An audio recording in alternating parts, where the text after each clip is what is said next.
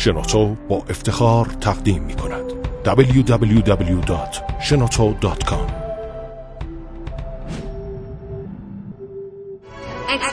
کاوشگر.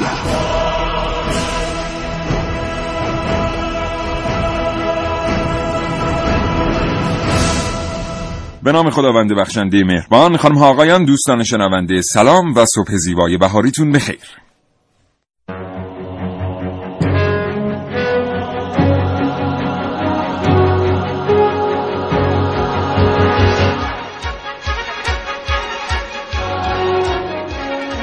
شاهنشاهی هخامنشی و یا هخامنشیان نام دودمان و یک سلسله پادشاهی در ایران دوره باستان پادشاهان این دودمان از پارسیان بودند و تبار خودشون رو به هخامنش میرسوندند که سرکرده خاندان پاسارگاد از خاندانهای پارسیان بوده. اگر دلتون می‌خواد در مورد هخامنشیان بیشتر بدونید این برنامه کاوشگر رو از دست ندید.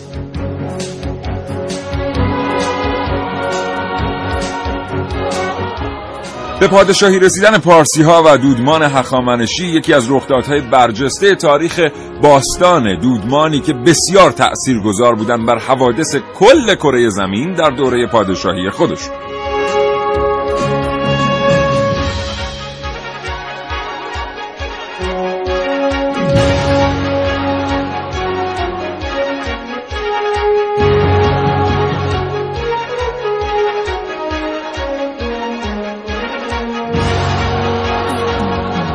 من سیاوش اقدایی هستم و کاوشگر. تا حوالی ده صبح تقدیم حضور شما میشه با موضوعی که شما سفارش داده اید هخامنشیان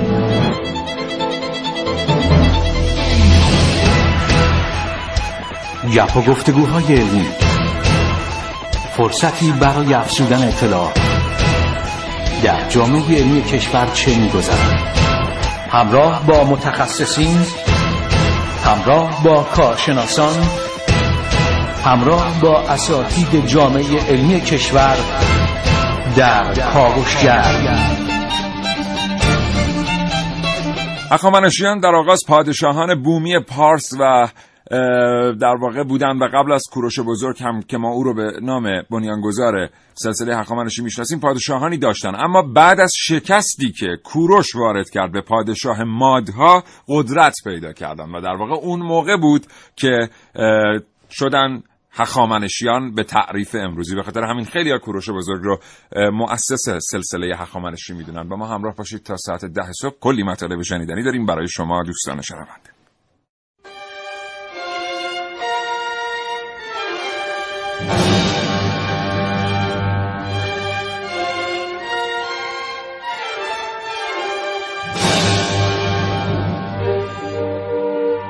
در این کاوشگر میشنوید.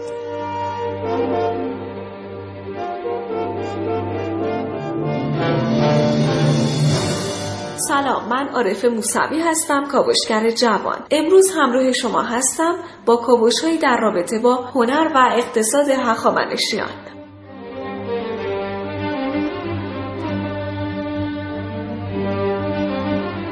سلام من محسن رسولی هستم. امروز در مورد معماری تخت جمشید و منشور حقوق بشر کوروش با شما صحبت کنم.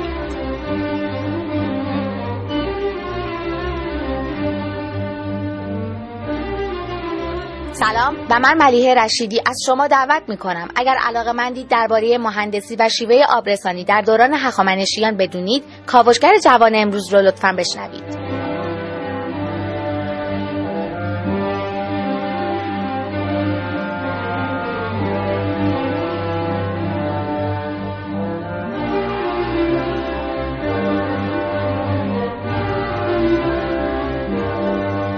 و من سیاوش اقدایی دو گفتگو رو تقدیم حضور شما می کنم گفتگوی اول گپ و گفتیست با دکتر کامیار عبدی عضو هیئت علمی پژوهشگاه علوم و مطالعات فرهنگی. و گفتگوی دوم گفتگویی خواهد بود با دکتر مهرداد ملکزاده عضو گروه پژوهشی باستانشناسی دوران تاریخی پژوهشکده باستانشناسی ایران.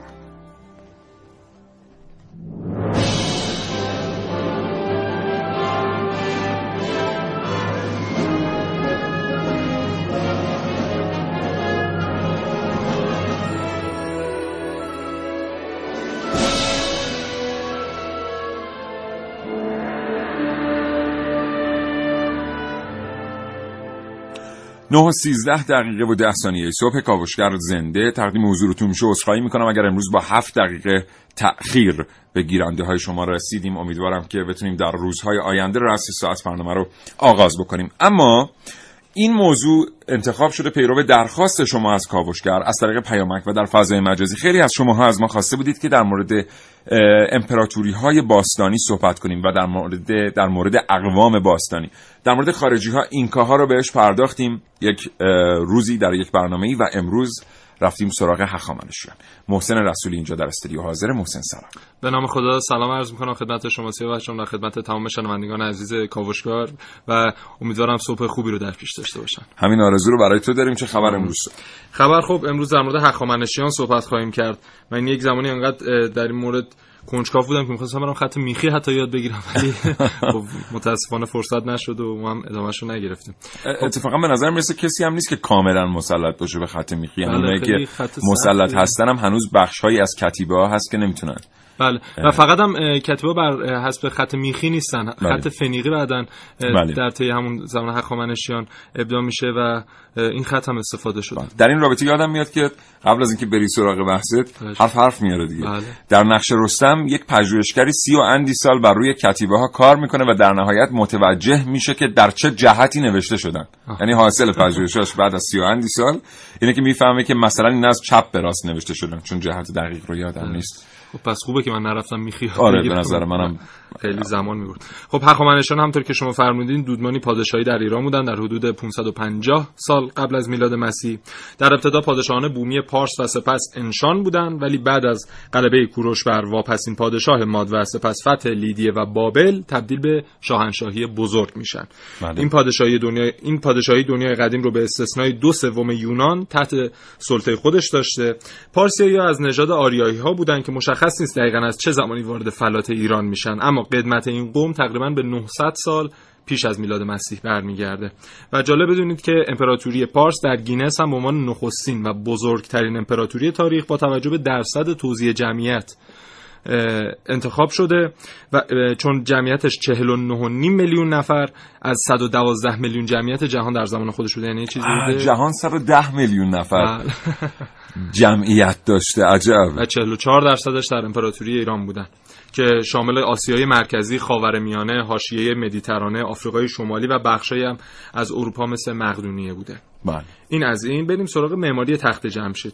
خب تخت جمشید تنها یک مجموعه معماری نمیشه بهش لقب داد و آینه از علم و فن و هنر و اعتقاد ایرانیان در اون زمان مساحت تخت جمشید چیزی حدود 13 هکتاره بله. قطع سنگ های 45 تونی درش یافت شده و دیوارهای به قطر حتی 5 متر که این نشون میده خیلی دقت هم دقت بالایی داشتن هم اون عظمت پروژه خودش بله. خیلی قابل توجه و پرداختن بهش هست. چیزی حدود 200 سال آباد بوده. ساختش چیزی حدود 150 سال طول می‌کشه. بله. و به این صورت هم که بوده به دستور داریوش در سال 531 قبل از میلاد شروع به ساخت میشه و حالا طی 150 سال تکمیل میشه. و در زمان قارتش هم توسط اسکندر میگن که با ده هزار جفت اسب و قاطر و پنج هزار جفت شطور قارت میشه و سه شبانه روز در آتش میسوخته و چهل شبانه روز هم ازش دود برمیخواسته عجب. آره. از نظر جانمایی هم یکی از شاهکارها به حساب میاد. یعنی مطالعاتی که برای جانمایی تخت جمشید شده تقریبا تمام پارامترهای امروزی رو در نظر گرفته. جالبه که حتی ترافیک هم در نظر گرفت. حالا یه نکته در همین مورد هم بگم خیلی جالبه. من خودم دیروز متوجه شدم. میگن اگه نقشه امپراتوری هخامنشی رو نگاه کنیم و یک خط از شمال شرقی ترین نقطه که سقط هست تا جنوب غربی ترین نقطه که حبشه هست بکشیم. و یک خط هم از شمال غربی ترین نقطه که یونانه. تا جنوب شرقی ترین نقطه هند. به صورت ضرب در بکشیم. این دوتا خط مرکز تقاطعشون محل ساخت تخت جمشید بسیار خیلی جالبه. خیلی متشکرم. یه پیامکی برای ما اومده. محسن گفتن که لطفا به جای تخت جمشید از نام اصلی اون پرسپولیس یا پارسه استفاده کنید. بله. با تشکر از برنامه شما این خانم آقای هاشمیان از اصفهان گفتن تخت جمشید هم نامش هست. بله. یعنی به هر حال ولی چشما جاهایی هم از پرسپولیس و پارسه استفاده خواهیم کرد. امروز از دوستان شنونده پرسیدیم که قرار بود دیگه شماره ها و سوالا رو من نگم محسن. من بگم پیامک تو بگو دیگه. 3881 به ما پیامک بزنید و نظراتتون با ما در میون بذارید. اون صندوق صوتی هم بگم. اون صندوق صوتی هم رو بگو. چشمه میگم؟ آره. 0910 88 919 88 بله. با این شماره می‌تونید کلا در مورد برنامه رادیو جوان اظهار نظر کنید. امروز از شما پرسیدیم که اگر به جای کوروش بودید یا در دربار هخامنشیان به سمت مهمی منصوب می‌شدید چه می‌کردید؟ 3881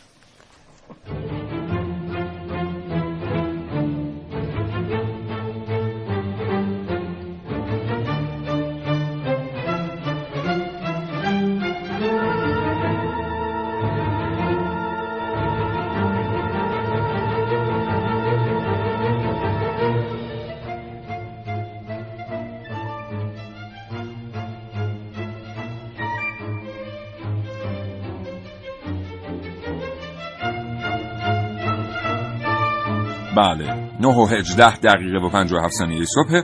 همراه رادیو جوان هستید و برنامه کاوشگر. این برنامه با موضوع هخامنشیان تقدیم حضور شما دوستان میشه. ارتباط تلفنی ما محسن با آقای دکتر کامیار عبدی عضو هیئت علمی پژوهشگاه علوم و مطالعات فرهنگی برقراره. اجازه بده سلام کنیم با آقای دکتر عبدی. آقای دکتر عبدی سلام صبحتون بخیر. سلام عرض می‌کنم و صبح بخیر. حالتون خوبه؟ متشکرم خیلی ممنون. صبحتون بخیر متشکرم از فرصتی که در اختیار ما گذاشتید. اختیار داریم خواهش آقای. دکتر عبدی به نظر می‌رسه که آنچه که باعث گسترش قلمرو و هخامنشیان شده فقط قوای نظامی و مهندسی نظامی نبوده. برخی ابعاد فرهنگی باعث شده که هخامنشیان امپراتوریشون پذیرفته باشه در میان اقوامی که حتی پارسی نبودند. از شما میشنویم در این رابطه. بله از کنم خدمتتون که خب اولین باری بوده که یک حکومتی با چنین وسعتی تونسته منطقه بسیار گسترده ای رو از آسیای مرکزی تا لیبی و حبشه یا اتیوپی امروزی و از سواحل دریای اژه تا هندوستان زیر قلمرو خودش بیاره. و طبیعتا همونطور که شما اشاره کردین صرفا بر اساس قدرت نظامی نبوده چون ملل بسیار مختلفی تحت حکومت هخامنشیان بودن که اینها قبلا برای خودشون همشون مستقل بودن حکومت های خودشون رو داشتن. خیلی هاشون مدت ها با هم دیگه درگیری بودن مخصوصا تو بین النهرین.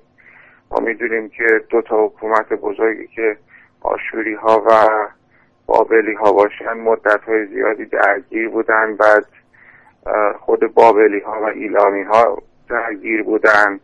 بعدش هم ملل دیگه هم بودن در قسمت های غربی تر آسیای صغیر گروه های مختلفی بودن. متاسفانه اطلاعات ما در مورد شرق ایران قسمت که الان آسیای مرکزی و افغانستان و پاکستان باشن چندان زیاد نیست ولی به هر حال اینه که مردم بسیار مختلفی با عقاید مختلف فرهنگ‌های مختلف مذاهب مختلف خدایان مختلف همشون اومدن زیر یک پرچم و تحت بله. لبای یک حکومت در کنار هم قرار گرفتن و این که تونستن هخامنشیان این مردم رو جمع بکنن و تحت یک حکومت و یک شاهنشاهی اه، اینا رو اداره بکنن این واقعا یک پدیده نوظهوری بوده در. تاریخ خاور نزدیک. آقای دکتر رویکردهای امپراتوری هخامنشی نسبت به کسانی که علوم و فنون ویژه‌ای در اختیار داشتن چطور باعث رشد این افراد و به جا موندن این آثاری که امروز ما ازشون می‌بینیم شده؟ اساسا این رویکردها چه رویکردهایی بودن؟ این بوده که ببینید کلا هخامنشیان در مورد مردمی که این اقوام مختلفی که تحت حکومتشون قرار گرفته یک سیاست تساهل و تسامحی در پیش گرفته بودن. یعنی اینکه به هیچ وجه اصلشون این نبوده که عقاید خودشون رو به عقاید فرهنگی باشه عقاید مذهبی باشه یا سیاسی تحمیل بکنن به این مردم. تمام این اقوام آزاد بودن که همون عقاید پیشین خودشون رو ادامه بدن خدایان خودشون رو بپرستن مذهب خودشون رو داشته باشن. تا زمانی که اینها تحت لوای حکومت هخامنشی بودن تحت لوای شاهنشاهی بودن و مشکلی ایجاد نمی‌کردن درگیری ایجاد نمی‌کردن به موقع مالیاتشون رو پرداخت می‌کردن و اگر هم شاهنشاهی درگیر جنگی می‌شد. اینها موظف بودن که یه مقدار از سپاه شاهنشاهی رو تعمین بکنن نیروی بفرستن. اینا آزاد بودن که کاری خودشون انجام بدن و مشکلی نداشتن. از اون طرف هم چیه؟ این امنیت و صلحی که شاهنشاهی هخامنشی برقرار کرده بود این زمینه رو آماده کرده بود که این مردم مختلف بتونن با همدیگه به جای درگیری های سابق در یک محیط امن و آرامی با همدیگه بیشتر به ارتباط و همکنش فرهنگی و علمی بپردازن تا اینکه درگیر جنگ و اختلافات اینا باشن. بنابراین می‌بینید که مردمی که قبلا ارتباط چندانی نداشتن یا اگر هم ارتباطی داشتن بیشتر خصمانه بوده و به صورت جنگی بوده اینا نه. یک وضعیتی به وجود اومده بوده که می‌تونستن با هم دیگه بشین حرف بزنن تبادل اطلاعات بکنن تبادل نظر بکنن. از نظر مذهبی از نظر فرهنگی از نظر علمی با هم دیگه صحبت بکنن. و این زمینه باعث شده که واقعا یک جهش علمی و فرهنگی به وجود بیاد. شما می‌بینید که بله. مردمی که در آسیای صغیر بودن در سواحل غربی آسیای صغیر تو منطقه ای که بله. الان میشه تمامش غرب ترکیه امروزی که بسیار از نظر فرهنگی غنی بوده اینها با مردمی که در خود فلات ایران زندگی می‌کردن بله. و زرتشتی بودن با مردمی در هند بودن اونها مذهب خودشونو رو داشتن اینا خیلی با همدیگه شروع کردن یه به قول اصطلاحی که یه مدت رایج یه گفتمان فرهنگی بین اینها به وجود میاد و باعث میشه که ما شاهد یه پیشرفتایی در زمینه فرهنگی علمی بله. مذهبی باشیم که واقعا در خودش بی بله. بی نهایت سپاسگزارم جناب آقای دکتر کامیار عبدی عضو هیئت علمی پژوهشگاه علوم و مطالعات فرهنگی. روزتون بخیر و خدا نگهدار. خواهش می‌کنم. خدا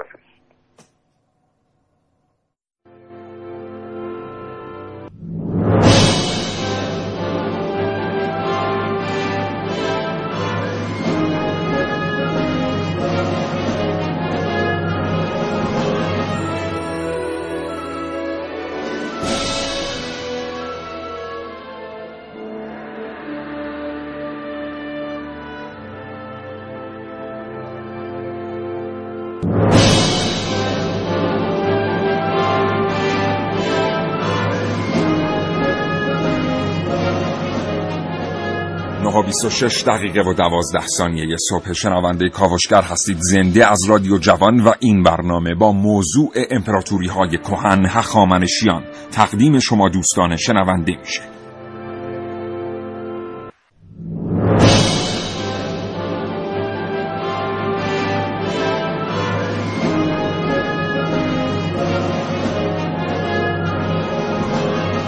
حسین یه اتفاق جالب این برنامه افتاد که ما قبلا هم می‌خواستیم در موردش با دوستان مخاطب صحبت کنیم. خیلی از اطلاعاتی که ما برداشت می‌کنیم از منابعی هستند که. تلفظ های رو به زبان انگلیسی و با فونتیک نوشتند مقابل بعضی از اسامی. بله.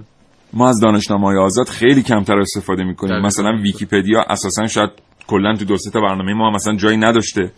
ولی خب مثلا یه موردی که الان پیش اومد انشان و انشان بود. درسته؟ بله انشان من انشان تلفظ کردم مثل اینکه درستش انشانه. و در مورد شمال شمال شرقی ترین نقطه در زمان امپراتوری هخامنشی هم سقط درسته که من سقط گفتم. بله. این در واقع از اینجا میاد که بیشتر کلماتی که با ای شروع میشن ما رو با مشکل مواجه می‌کنن. به خاطر اینکه انشان نوشته میشن و اینشان مثلا خونده بله. میشن. حالا که ا و ا در زبان فارسی کلا. یک اختلاف عجیب و غریبی داره بله. خب در مورد همون معماری هخامنشی هم بگم که مهندسین اون موقع از عدد پی استفاده می‌کردن. یعنی همون 3 ممیز 14 مهندس شاکرمی مسئول بررسی های مهندسی تخت جمشید گفتن که مهندسان هخامنشی ابتدا مقاطع دایره‌ای رو به چند بخش مساوی تقسیم می‌کردن و در داخل هر قسمت هلالی معکوس رسم می‌کردن تا مقاطع بسیار دقیق ستونهای دایره‌ای رو به دست بیارن. همونجور که شما ملاحظه کنید مقاطع مختلف بله. مخروطیش اونجا شما قابل رویت براتون اه، مثل دایره بیزی سهمی که همه هم با دقت رسم بله. شدن ناشی از همین رسیدن به استفاده از عدد پیه که میگن تا چند رقم اشار هم محاسبه شده بوده در اون زمان و همچنین در محاسبه ارتفاع ستونها نحوه ساختشون فشاری که باید ستونها تحمل کنن و توزیع تنش در مقاطع ستونها اونها رو یاری می‌کرده در مورد سیستم تهویه و نورگیری تخت جمشید من یک نکته بگم. که سامانه نورگیری و تهویه در کاخهای صد ستون امارت خزانه و برخی کاخهای مشابه دیگه به صورت جانبی بوده بدین شکل که اختلاف ارتفاع حاصل از دیوارهای خارجی و داخلی این کاخها شرایط مناسبی برای نورگیری از جناحین دیوارها با تعبیه پنجره هایی در بالای اونها فراهم می نموده که هم در زمستان گرم می کرده محیط رو هم در تابستان خنک و مطبوع و قابل حیات بوده اون نقطه. در مورد گارد اه، شاهنشاهی اون زمان هم بگم که تایم مجله تایمز در سال 2011 آمده یک رده‌بندی صورت داده در مورد نیروهای ویژه عملیات نظامی تاریخ. بله. که گارد جاوید هخامنشی یا Immortals رده بله. رده دوم رو در این رده بندی از آن خودش کرده و رده اول هم نیروهای دریایی امریکایی که محل اسام- بن لادن رو کشف و اون نابود کردن میگه. اول بوده حالا نمی‌دونم مقایسه جالبی بود. مقایسه با در واقع اختلاف زمانی 2500 سال. بله. اینا خیلی جالب یعنی واقعا ابعاد روانی این گزارشات خیلی ابعاد روانی جالبیه. آره و میگن که این گارد ده هزار سرباز داشته که مجهز به شمشیر و تیر کمان بودن و سربازاش قابلیت پرتاب 15 تیر در دقیقه داشتن و شما ده هزار رو اه، ضرب در 15 تیر کنید در هر دقیقه چقدر میشه؟ اه، 150 هزار تیر در دقیقه و خب معلومه یعنی در 150 هزار تیر در دست از طرف گارد جاوید پرتاب بشه به سمت لشکر داشت 150 هزار تیر در دقیقه. حالا این تازه گارد جاوید بوده. ارتش یه چیز دیگه بوده. اینا گارد ویژه شاهنشاهی. شاهنشاهی. بودن. 150 هزار تیر. ما در یک گزارش دیگه قبلا دیده بودیم که رومیان از هر درخت چنار خب. قریب به 500 تیر تهیه. می‌کردن. درسته؟ آره. اون موقعی که از درخت تیر تهیه می‌کردن. دوستان خورده نگیرن. یه موقعی اصلا تیر از درخت تهیه نمی‌شده. ولی بعدا یاد می‌گیرن که از تنه های درخت و الوار تیر درست کنن. یعنی چند تا درخت مصرف 300 میشه؟ 300 تا درخت. فقط در یک دقیقه. جنگل آره. 300 درخت بر دقیقه سرعت مصرف درختان در جنگ جنگ های دوره هخامنشی بوده. سپاسگزارم از اینکه ما رو میشنوید. از شما پرسیدیم که اگر به جای کوروش بودید یا در دربار هخامنشیان پست مهمی داشتید چه می‌کردید؟ 3881 برای ما پیامک بفرستید و یادتون نره که 224000 و 2250 همچنان تلفن های شما دوستان شنونده رو دریافت می‌کنه جستجو، تحقیق، آگاهی، گفتگو با دانشجویان، تلاش برای دریافت دانستانی های بیشتر. کاوشگر جوان. هنر دوران هخامنشی هنری بوده که همواره با درآمدزایی برای هخامنشیان به همراه بوده است.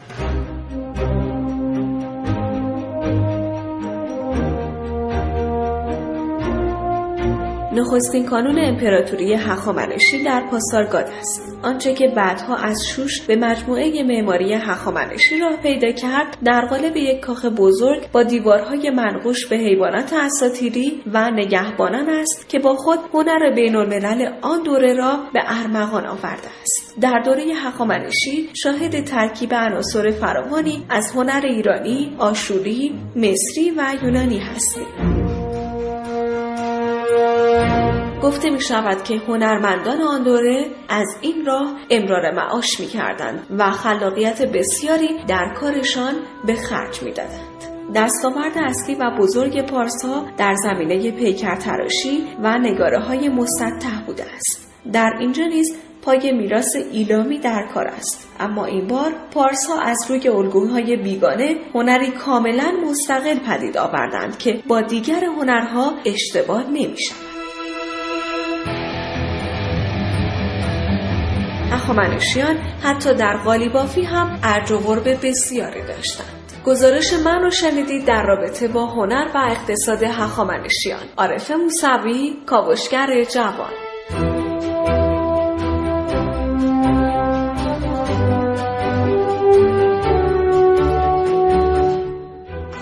بله سپاسگزارم از کاوشگر جوان برنامه کاوشگر. به خاطر تهیه این گزارش امیدوارم نظر شما دوستان شنونده رو تامین کرده باشه. امروز هم چند دقیقه کم داریم و 9 و 33 دقیقه صبح. چی بهتر از شنیدن صدای شما؟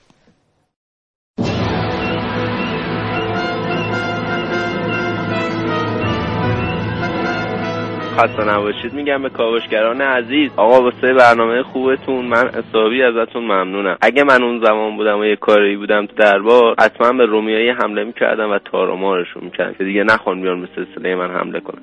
مرسی از برنامه خوبتون. امیدم از اسلام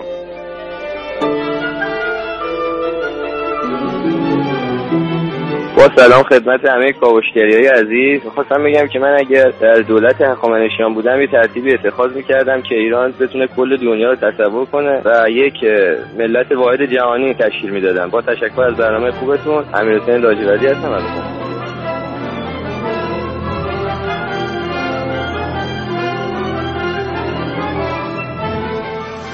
خب دوستی هم برای ما پیامک فرستادن گفتن که یه تدابیری اتخاذ می‌کردم. دربی استقلال پرسپولیس رو برگزار می‌کردم.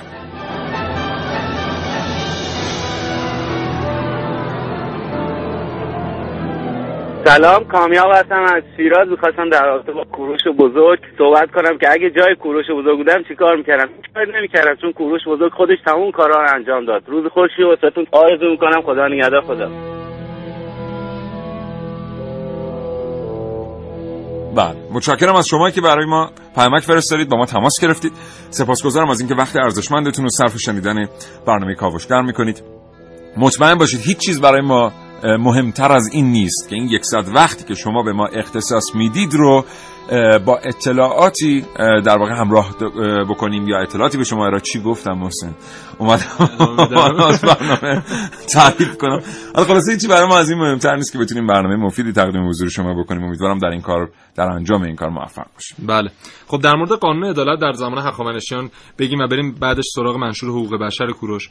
توجه هخامنشیان به عدالت در جهان باستان خب مثال زدنی بوده. مثل همون منشور حقوق بشر کوروش مثلا قوانین داریوش بزرگ که اولین قانون بین المللی عمومی به گواهی سنگ های بیستون لقب گرفته و لقب گرفته و در تمام سرزمین های دوردست اجرا می شده بله. ایرانی ها اولین بار واژه قانون رو وضع کردن و به اون داته می‌گفتن که میگن data ی انگلیسی برگرفته از همین کلمه است و داد.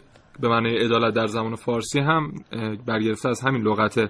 و معنی اصلی داتا هم به معنی نظم بخشیدن و مرتب کردن. بله. شواهدش هم لوح گلی حاوی متن رهن خانه و پاپیروسی حاوی یک طلاقنامه در مصر و مربوط به داریوش اوله. بسیار عالی. محسن آقای دکتر ملکزاده پشت خطن 5 دقیقه هم بیشتر وقت ندارن. بله بله. بریم سراغ گفتگو با ایشون برمیگردیم. اطلاعات بیشتری از دریافت می‌کنیم.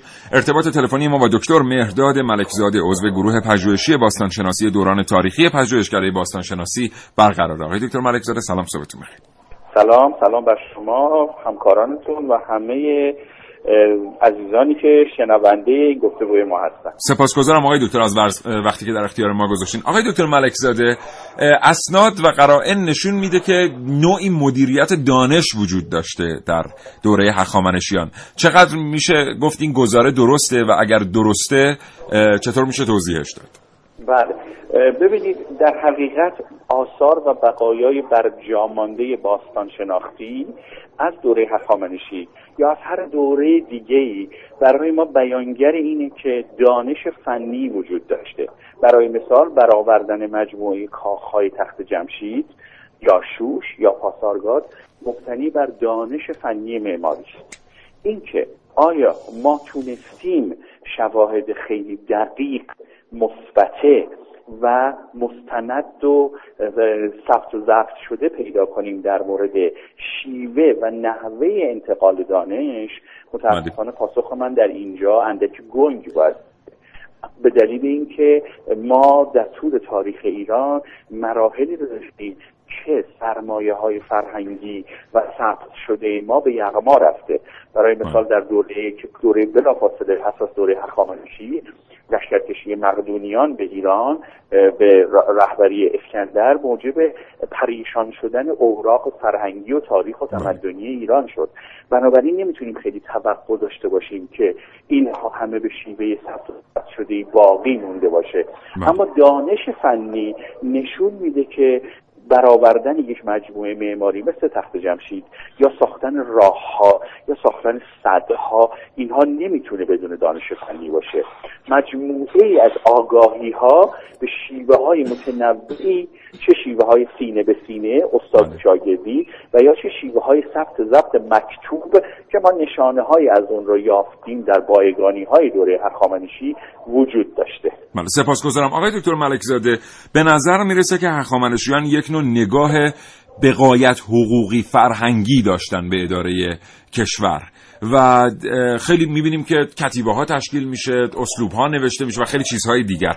این دیدگاه حقوقی و فرهنگی انگار که نمی‌تونه همون لحظه متولد شده باشه بلافاصله بعد از شکست خوردن مادها از هخامنشیان این پیشینه این نگاه حقوقی ساخت یافته به کجا می‌رسه و اصلا از کجا آمده این زاویه نگاه؟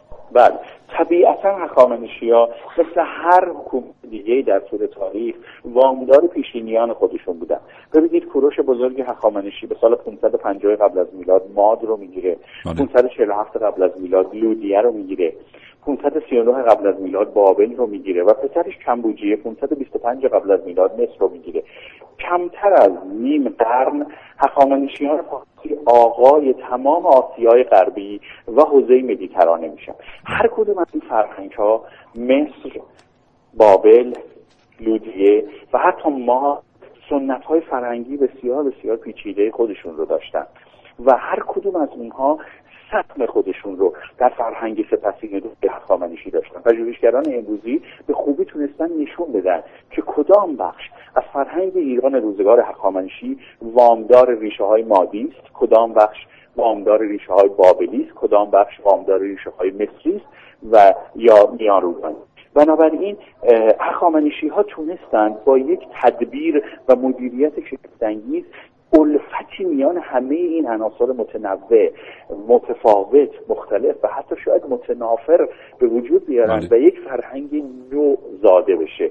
و ما می‌دونیم که چقدرش مادیه همونطور که عرض کردم چقدرش مصریه و بله. به صلاح سپاسگزارم. بنابراین نتیجه این که آقای دکتر ملکزاده هخامنشیان اه، دودمانی به شدت یادگیرنده بودن.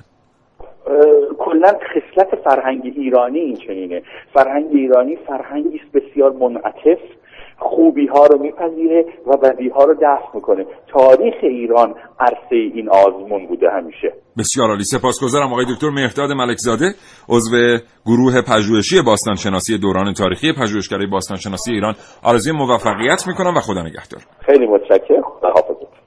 خب استوانه کوروش یا منشور حقوق بشر کوروش. لوحی از گل پخته جنس گل رس در ابعاد دو- 22 و نیم اه، طولش بوده 11 اینا سانتی متری که میگم 22 و نیم سانتی متر طول و 11 سانتی متر عرض و دارای 45 سطر که بخشی از سطرها به قدری از بین رفته که قابل خوندن نیست. نبوده. در حال حاضر و آره مشخص نیست دقیقا چی نوشته.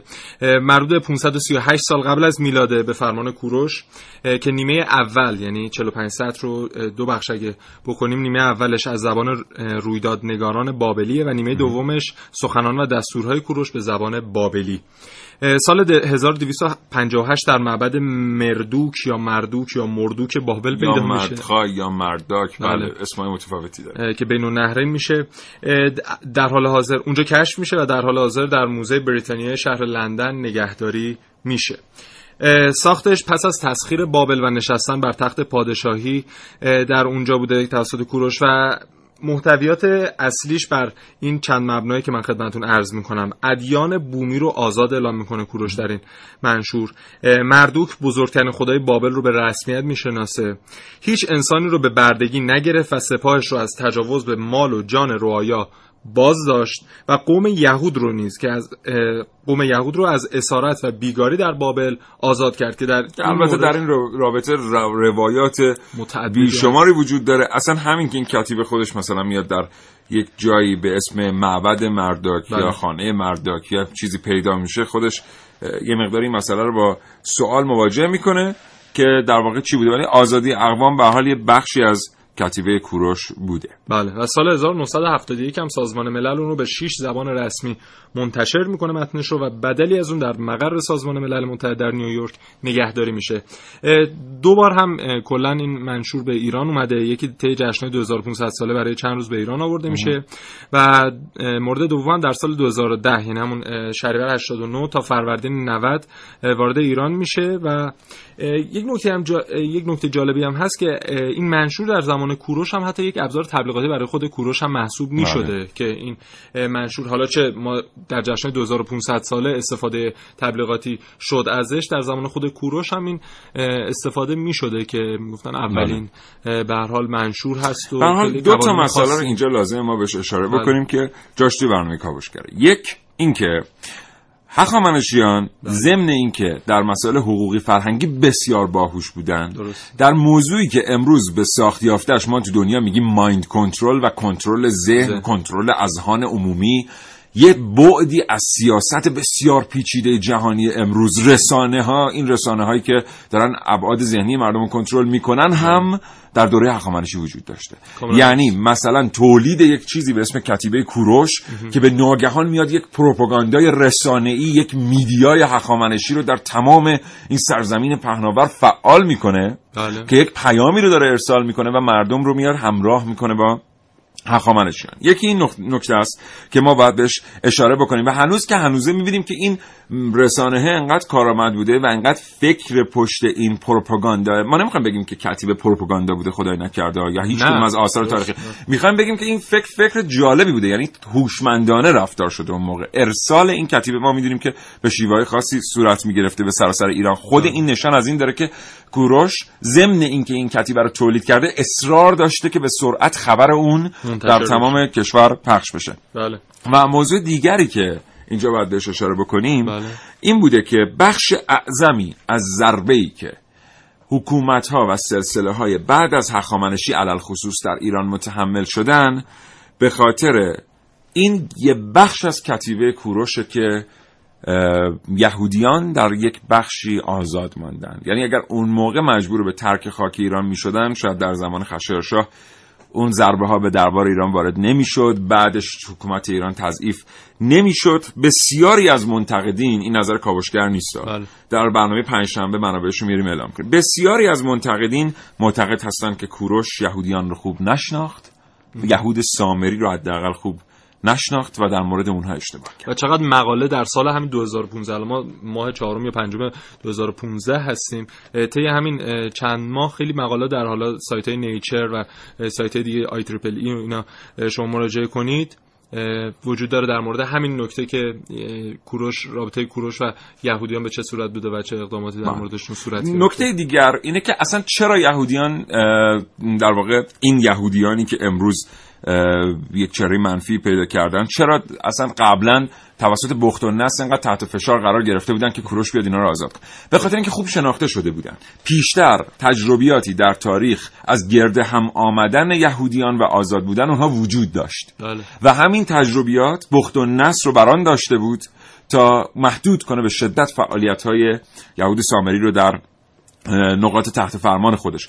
کوروش به مجرد اینکه این کارو کرد در مورد یهودیان در بازه زمانی بسیار کوتاهی را یهود در ایران رشد کرد. بله. و آنچنان سازمان یافته و ساخت یافته رشد کرد که اولا عمل کرده بخت و نس تا حدی در این رابطه تایید شد. ضمن اینکه ما نمی‌خوایم بخت و نس یا کوروش یا هر کسی دیگه رو تایید یا رد کنیم تایید شد و بعد هم که دیدیم که در زمان خشایارشاه چه اتفاقی افتاد. یعنی عملا اینا به دربار ایران راه پیدا کردن و بعد سلسله از اتفاقات که هممون در جریان هستیم بله.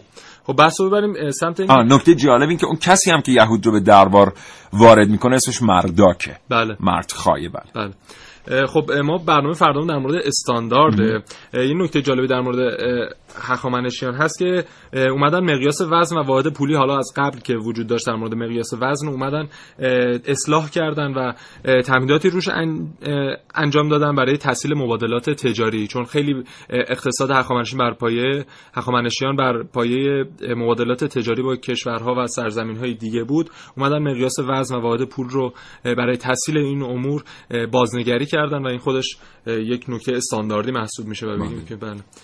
شاید اولین در واقع جزو اولین استانداردهای جهان باشه البته یه استاندارد دیگه هم هخامنشیان داشتن. بله. خیلی جالبه که هیچ جا نیامده این. این این دیگه واقعا نظر کاوشگره. ما در هیچ مقاله اینو ندیدیم. استاندارد پول.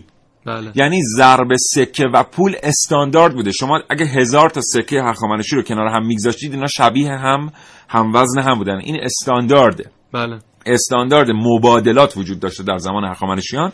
من نمی‌دونم که روم پیش از این بوده یا نه و حتی اگر پیش از این بوده خیلی اختلافی نداشته. یعنی قطعا میشه گفت هخامنشیان یکی از دو دودمان اولی بودن در جهان که استاندارد مراودات و مبادلات مالی رو بنیان نهاد. بله البته سکه رو قبلا قبل از هخامنشیان لیدیا هم استفاده می‌کردن اما نه به این ترتیب. به صورت بین المللی از زمان داریوش تقریبا این سکه در سطح بین الملل گسترش پیدا می‌کنه. مثال هاش هم سکه داری که از طلا بوده و سکه سیکو که از جنس نقره بوده و همطور که شما فرمودید همشون اوزان خاصی داشتن و استاندارد خاصی رو تبعیت می‌کردن. بله. یه نکته خیلی جالبه دیگه در مورد نظام پولی هخامنشیان. آها بعد بیایم اتاق فرمان. ببخشید نظرت می‌خوام.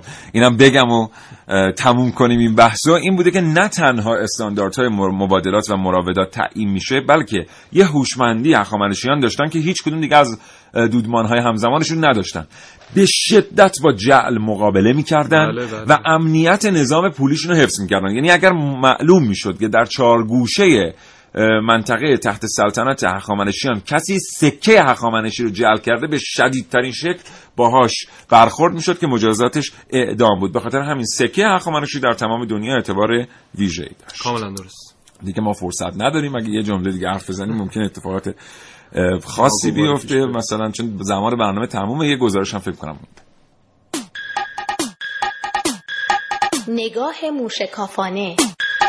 خط به خط. زیر زربین در کاوشگر جوان.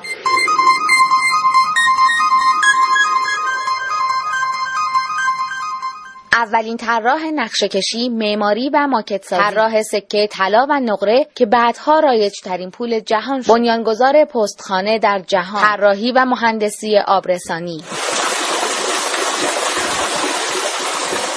پادشاهان هخامنشی به واسطه نیاز جغرافیایی کشور ایران و علاقه ای که در گسترش و آبادانی سرزمین فرمانروایی از خود نشان می‌دادند در زمان امپراتوری خود اقدامات بزرگی انجام دادند.